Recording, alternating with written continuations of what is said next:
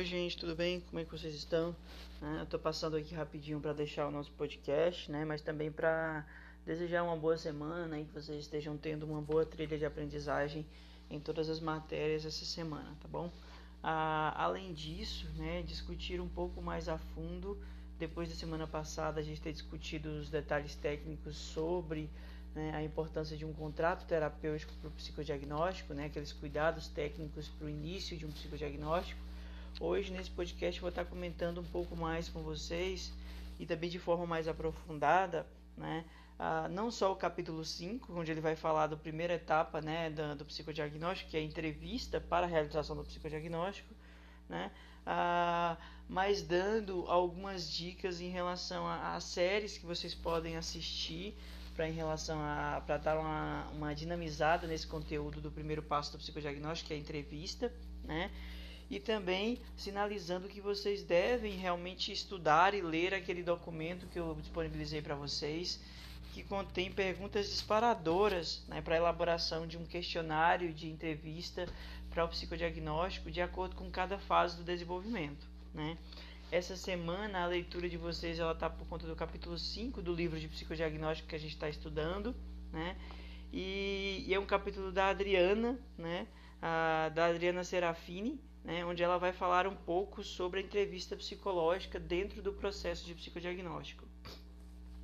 É importante dizer que a ferra para começar, né? Tipo, logo para começar, é importante dizer que a entrevista psicológica é uma ferramenta utilizada em quase todos os contextos ah, de atuação da psicologia. Né? E aí o psicodiagnóstico, né, a avaliação psicológica é só mais um desses contextos, mas em especial é um contexto onde a entrevista psicológica ela tem um caráter mais assertivo, né? ela tem um caráter muito importante, ela, ela pode ser fundamental, por exemplo, para a consolidação de um bom psicodiagnóstico. Né? Ela pode, por exemplo, ter uma relevância tão importante quanto a dos testes psicológicos. Né? As etapas de entrevistas psicológicas elas são de fato fundamentais para a construção de um psicodiagnóstico, porque através das informações que a gente coleta, né, ou, ou dos mesmos intervenções que a gente faz durante a entrevista, elas podem acabar consolidando e fortificando uma hipótese de forma a direcionar o caso. Então a Adriana nesse capítulo ela vai resumir de forma muito né, as definições do que são a entrevista dentro do psicodiagnóstico, né? E as principais características de entrevistas que são utilizadas para o modelo do psicodiagnóstico. Até porque a gente tem zilhões e zilhões de tipos de entrevistas diferentes e a gente tem que encontrar aquela que melhor se, ada melhor se adequa ao objetivo de consolidação de um psicodiagnóstico dentro do ambiente clínico e que vai variar inclusive de caso para caso, de hipótese para hipótese, né? E principalmente de fase a fase do desenvolvimento. Essas variáveis, né, tipo a demanda do caso, a hipótese de ser trabalhada e a fase do desenvolvimento, né, que, que, que a pessoa avaliada está no momento da entrevista, também é importante para o caráter, né, para caracterizar que vai conduzir. Então, normalmente essa entrevista é conduzida na primeira etapa do psicodiagnóstico, né? Logo depois que o paciente é encaminhado, você faz o contrato terapêutico, aquele primeiro encontro ele já pode servir como uma entrevista uh, estruturada, uma anamnese, por exemplo, ou uma entrevista já, já direcionada à demanda da pessoa. Né? Então, assim que você consegue marcar, consegue fazer aquele contrato terapêutico que a gente vinha discutindo na semana passada e consegue marcar a entrevista, a sua entrevista ela pode, ela vai ser, né? Na verdade, ela vai ter um caráter uh, muito mais. A qualidade dessa entrevista vai ter um caráter que vai ser decidido pela fase do desenvolvimento que você vai estar uh, atuando para fazer o psicodiagnóstico. Por exemplo, pode ser uma entrevista para um caso infantil, vai ser uma dinâmica diferente. Vai ser uma entrevista para um caso da adolescente, a dinâmica dessa entrevista também pode ser diferente. E se for adulto, aí também essa dinâmica vai ser diferente. Se for criança, uma das coisas que a gente tem que levar em consideração é que a entrevista normalmente vai ter duas etapas. Né? A primeira delas, obviamente, vai ter que se acontecer com os responsáveis. Né? Então você não parte diretamente para o atendimento infantil. Primeiro você faz a primeira entrevista, geralmente a gente chama de entrevista de anamnese, ela vai acontecer com, um, com os responsáveis pela, com os responsáveis da criança, né? onde você vai pegar informações de desenvolvimento, né? dos marcos no, dos marcos do desenvolvimento daquela criança, né? Como por exemplo, quando começou a andar, se a gestação foi planejada, quando começou a falar, se teve tudo dentro do parâmetro do, do desenvolvimento que a gente considera desenvolvimento normativo, né? Ah, você, vai, você vai perguntar sobre a interação do núcleo familiar, sobre a construção de vínculos afetivos de apego, construção de vínculo na escola, se a criança já tiver ido, já tiver em estágio uh, escolar, né? de vínculo de crianças com a mesma idade, como é que funciona a família estendida, a relação dessa criança com a família estendida, avós, tios e tudo mais. Né? Então, a dinâmica da entrevista ela vai variar de acordo com a fase do desenvolvimento. E se for criança, primeiro você atende os responsáveis e depois no primeiro depois no segundo momento você faz a entrevista com a criança. E obviamente uma, uma, uma sessão de entrevista, de anamnese com, com com uma criança não é na mesma dinâmica que um adulto, né?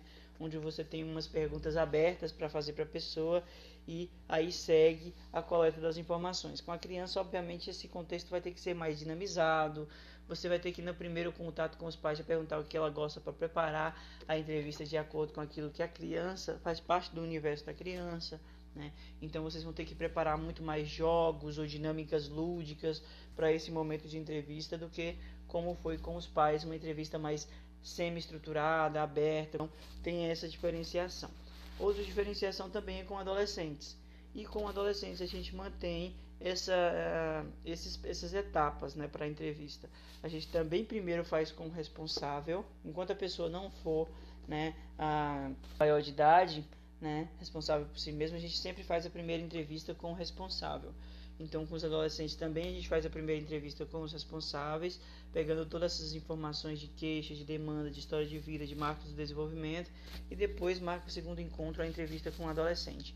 A entrevista com os adolescentes já não pode mais ser totalmente lúdica como acontece com a criança, né?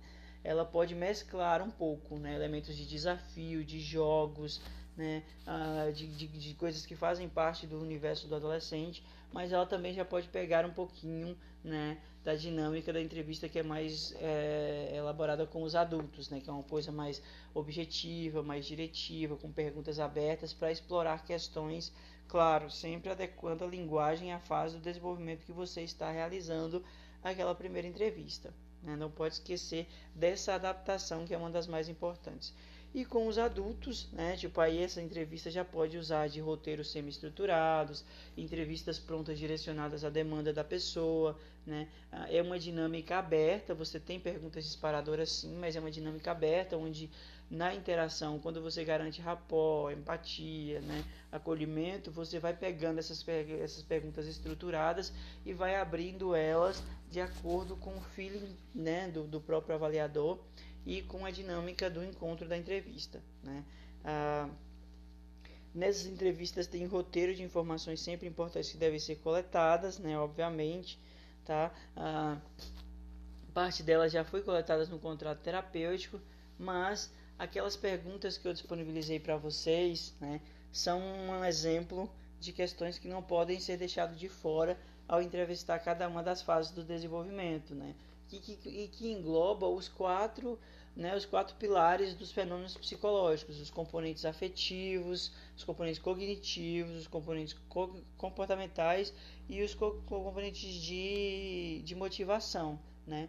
Todos esses quatro componentes dos elementos cognitivos têm que ter investigados dentro da entrevista do psicodiagnóstico, respeitando, obviamente, né, a, a, a, as esferas da vida da pessoa, social, trabalho, né, a, escolar, o acadêmico, familiar, todas essas questões têm que estar dentro de uma entrevista de anamnese e tem que ser dominada pelo, pelo avaliador, né? Tipo, a pessoa, o psicólogo ou psicólogo que estiver conduzindo essa entrevista tem que ter todo esse background na cabeça para poder fazer todo, não deixar de fazer nenhuma desses questionamentos para a pessoa, né? E não são questionamentos do ponto de vista de assinalar uma pergunta ou anotar a resposta da pessoa, mas sim de pegar uma entrevista estruturada, mas semi-estruturada na verdade, e abrir ela de acordo com a dinâmica do encontro. Né? Isso é que é importante nessa primeira etapa do processo de, de psicodiagnóstico, quando a gente utiliza de ferramentas de psicoterapia.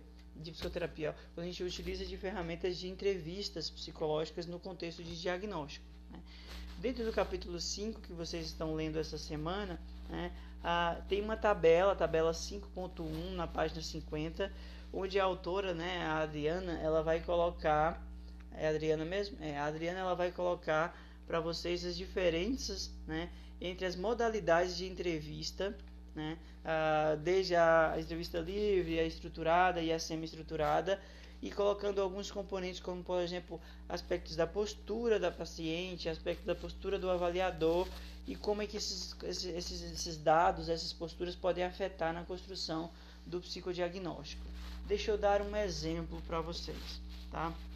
Ah, vamos dizer que vocês recebem um, um, jovem adulto universitário na clínica de vocês, para ficar mais próximo da realidade. Um jovem adulto universitário na clínica e a queixa dele é de a primeira, você já fez o contrato, naquele contato todo, né, explicou direitinho e a primeira etapa vai ser fazer e vai a necessidade é de um psicodiagnóstico e a primeira etapa vai ser realizar essa entrevista, né? Então você pega primeiro aquele aquele aquele arquivo que eu mandei para vocês com várias perguntas disparadoras, vai lá na fase do desenvolvimento que está de acordo com o seu paciente, né? Ah, e usa aquilo ali para estruturar algumas perguntas. E aí vai com aquelas perguntas estruturadas para a entrevista, né? Na entrevista com o participante, você não precisa se ater necessariamente àquelas questões e ficar falando para a pessoa: olha, agora eu vou te fazer umas perguntas aqui, porque a gente está na etapa de entrevista, de anamnese, tá? Você não entra na sala nessa dinâmica.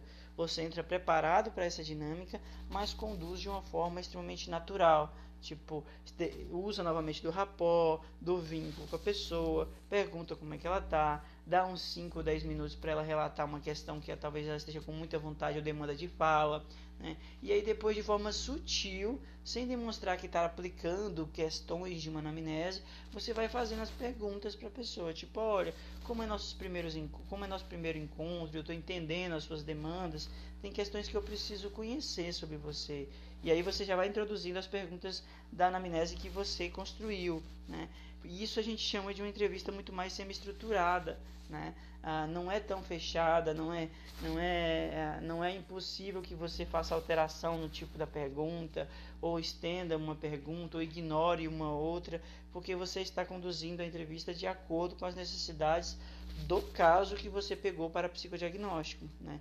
Então, se a pessoa, por exemplo, tem uma demanda de ansiedade, realmente né, a hipótese daquele psicodiagnóstico vai ser destacar ou descartar ou confirmar a ansiedade da pessoa, você tem que levar isso em consideração e não construir um espaço de uma entrevista muito rígida que vai fazer a pessoa ficar ansiosa. Né? Então você tem que controlar tudo isso.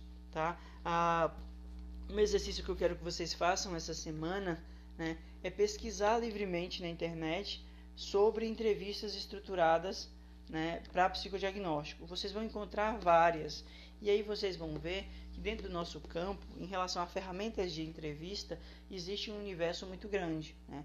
Vocês conseguem encontrar muitas entrevistas prontas na internet. Né?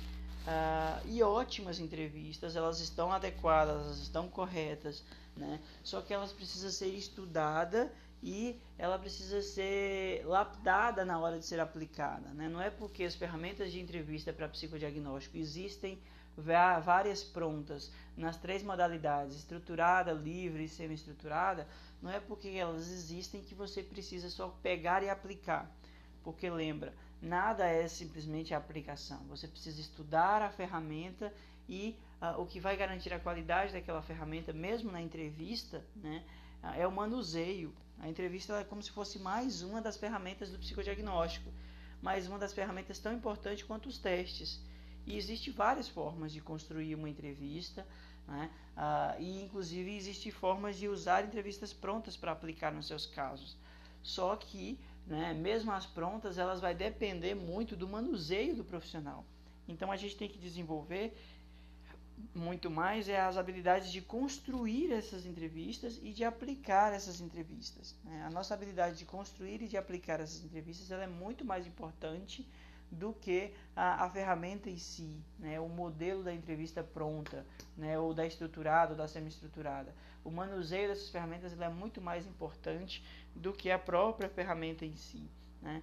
Ah, porque o que mais envolve, uh, porque existem outros elementos envolvidos na entrevista para além da ferramenta, que é, por exemplo, uh, estar atento a, a, elementos comportamentais, de postura, de olhar, né, uh, de nervosismo, de expressão das pessoas. Então, existem elementos na condução de uma entrevista que não necessariamente está presente no questionário nas perguntas que você faz, e muito mais nos aspectos que você observa, né, ou nas, nas, na interação, na produção da interação que você tem com a pessoa que está fazendo a avaliação da entrevista para psicodiagnóstico. Então, esses são componentes importantes. Né? Ah, um exemplo lúdico disso é uma série que tem na Netflix, que eu acho que eu já deve ter comentado com vocês, que é Criminal, né? Tipo, é uma série de entrevista, um departamento de entrevista uh, dentro do contexto jurídico, judiciário, não sei como é que se chama isso no contexto lá da série, né? Porque a gente tá, não está falando do Brasil, a gente está falando de outros países, onde existem especialistas em entrevista, né? Para encontrar onde eles, onde eles vão resolver casos a partir de entrevistas criminais, né? De, de levantamento de dados, de informações, né? Ah, claro que a nossa não é nesse sentido, porque a pessoa está ali voluntariamente, mas existem elementos na série que vocês podem pegar e aplicar nas dinâmicas de entrevistas dentro de um contexto clínico, não só para psicodiagnóstico, que é como, por exemplo, a postura, a assertividade das questões, como fazer perguntas difíceis, né? Ah, como perceber, por exemplo, questões ligadas à, à postura que pode indicar mentira das pessoas, né? como confirmar os fatos da coleta de uma entrevista, dependendo de caso para caso, quando necessário, por exemplo, trazer outras pessoas né? Ah, por exemplo, na entrevista de adulto, onde a gente não conversa com o responsável, se a sua entrevista com um adulto ela não ter sido, ela não foi esclarecedora o suficiente, você pode solicitar, né, não um responsável pela pessoa, mas você pode solicitar de pessoas próximas daquele adulto do ponto de vista da entrevista também. Então vocês têm que entender que essa é uma ferramenta poderosíssima para o psicodiagnóstico, mas que é preciso desenvolver a habilidade para entrevistas de anamnese ou para outros tipos de entrevista dentro do contexto do psicodiagnóstico e não só simplesmente aplicar, né? Há uma complexidade muito grande. Então eu indico a série, o capítulo, a leitura é obrigatória, né? Ah, mas pesquisem na internet, o, principalmente se for em artigo ou em base de dados como o Google Acadêmico, pesquisem na internet os tipos de entrevistas que podem existir para contexto de psicodiagnóstico, dependendo da demanda. E vocês vão ver que é muito mais importante dominar a, e construir um, uma boa habilidade de, de entrevistas para psicodiagnóstico do que saber aplicar esses instrumentos prontos.